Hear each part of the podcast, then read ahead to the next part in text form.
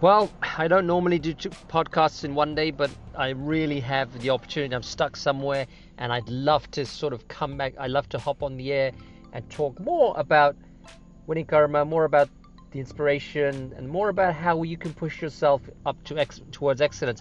I'm going to be sharing a little bit more of a personal note now, because our stories define who we are. And my story is also very interesting in as much as I started off, first of all, I was born at sea. And uh, that in itself is, is an interesting uh, experience. Not that I remember much, but I was born at sea in a ship, in a steamer. And gradually, I was I moved to the UK, Britain, and I was British by birth.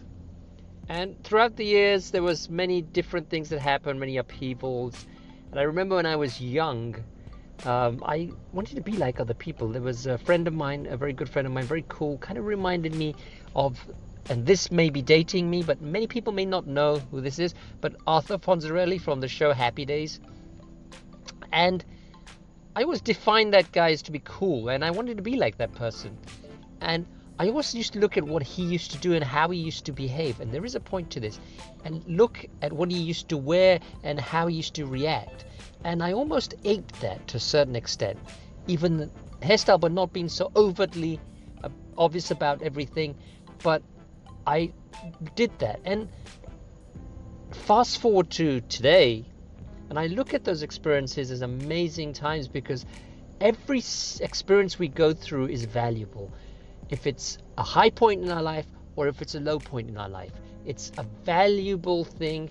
It's a stream. It's like a, a continuous thread of things that we learn along the way. So when I was young, I was a different person. Today, I'm much more comfortable with my skin. And then during the middle part of my life, again, there were moments where I felt a little bit less than a lot of people. But in the last few years, through many different things. I feel differently. I'm always uplifted. I feel no matter what happens, if it's rain, snow, or shine outside, nothing matters as long as there's sunshine in your mind and your heart. And you do that not through a simplistic way of just talking about it, uttering it. It's a mantra, of course, that you have to say to yourself when you want to become more positive. You have to bring those energies and draw into you those energies because that's what's going to help you. These are the things that we often look at and we criticize and we condemn and we complain and we bicker when people are trying to do these things. We call them rah rah. But the main thing and the thing I want you to get out of this is that it's not like that. The simple fact is, there are ways and there are means and there are tips and there are techniques and there are tools out there. There's some great social studies, there's some great social sciences, there's some psychological hacks, there's some life hacks that can help us to reframe our life and understand where we are in life and how we can get from the point we are at to the point that we're destined to be at. Everyone has a destiny. Everybody has somewhere they're going. Nobody is on this earth without any destiny. They have a destiny. Why do I call this winning karma? Because karma is a concept in Hindu philosophy, also talked about in Buddhist philosophy, but the origins are action. And we talk about actions begetting other actions, actions with consequences, actions and failure to do these actions leads to grave consequences often. And that's what I thought about when I call it winning karma. But the other meaning is karma also means action. And if you don't take action, there's no winning. And that is why I call this philosophy, this idea, whatever you want to call it, whatever term you want to give it. I'm not about labels, but I call it winning karma because it's about winning actions. Winning actions lead to winning. And so that is why I call this winning karma. And we're talking about this now because, as I said, I've got some extra time on my hands. I'm not going far. I can sit here right now and be upset with what's going on ahead of me, or I can look what's behind me, or I can look ahead with great promise and great positivity and do something positive. So, one of the things that I love doing is talking about these things and helping people, inspiring and encouraging, and doing what I can to help push people forward. Helping people to mend broken dreams, helping people to get to where they need to go, helping people to actually scream their dream. When you scream your dream, and what I mean by that is you need to be able to exercise it in a way where people know what you are trying to achieve. If your dream stays in your head, if your dream stays within you and you don't express what you'd like to do, no matter how audacious or big, nothing will happen. It's not a one person ride. You will find help along the way. I'll give you a classic example. I'll just give you an example. If I had an idea for a business and it remains in my mind and in my thoughts, and I know that there might be somebody who might be able to help me or even inspire me. And I'm not talking financial help, but inspire, motivate, and encourage, open doors. And I don't bother to express my ideas and I keep those within me, then I am not going to get anywhere. And so, it's important to express and scream your dream. If you can scream your dream, you can portray your vision to other people and they will know what you're about. They will know where you're going. Many people ask us, So, what are you working on?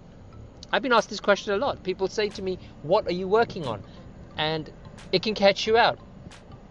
And mostly bosses, managers ask this question, So, what are you working on?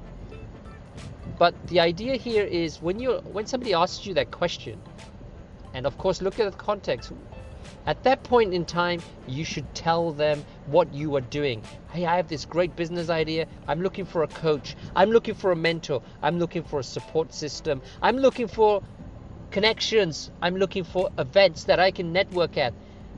Encourage people. don't discourage them.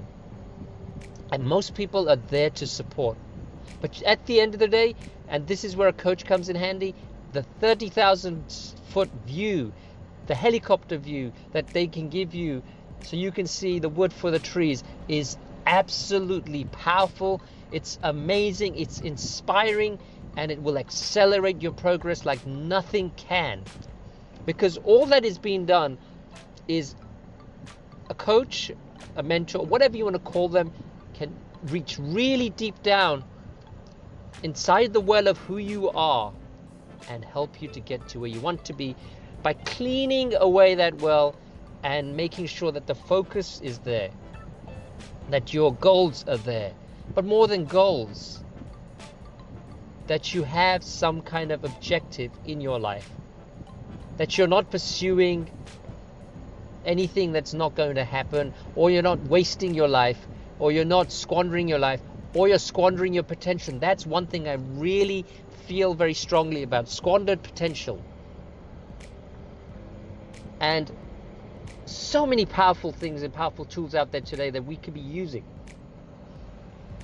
to help us to accelerate, to progress, and to move forward. I'm still stuck here where I am. I told you uh, earlier, those of you uh, who were listening from the beginning, I'm still stuck where I am right now on on the road, on traffic. I'm going to be very late today to get home, but I'm reframing now, when I talked about my history, the old me would be frustrated, the old me would be screaming blue murder.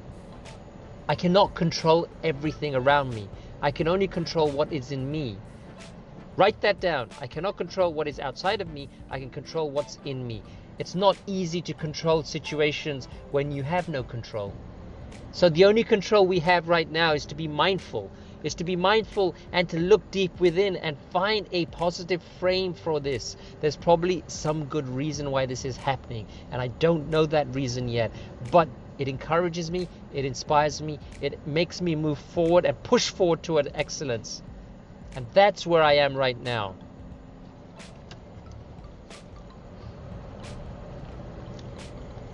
So these were the thoughts that I wanted to share with you. I'm still stuck.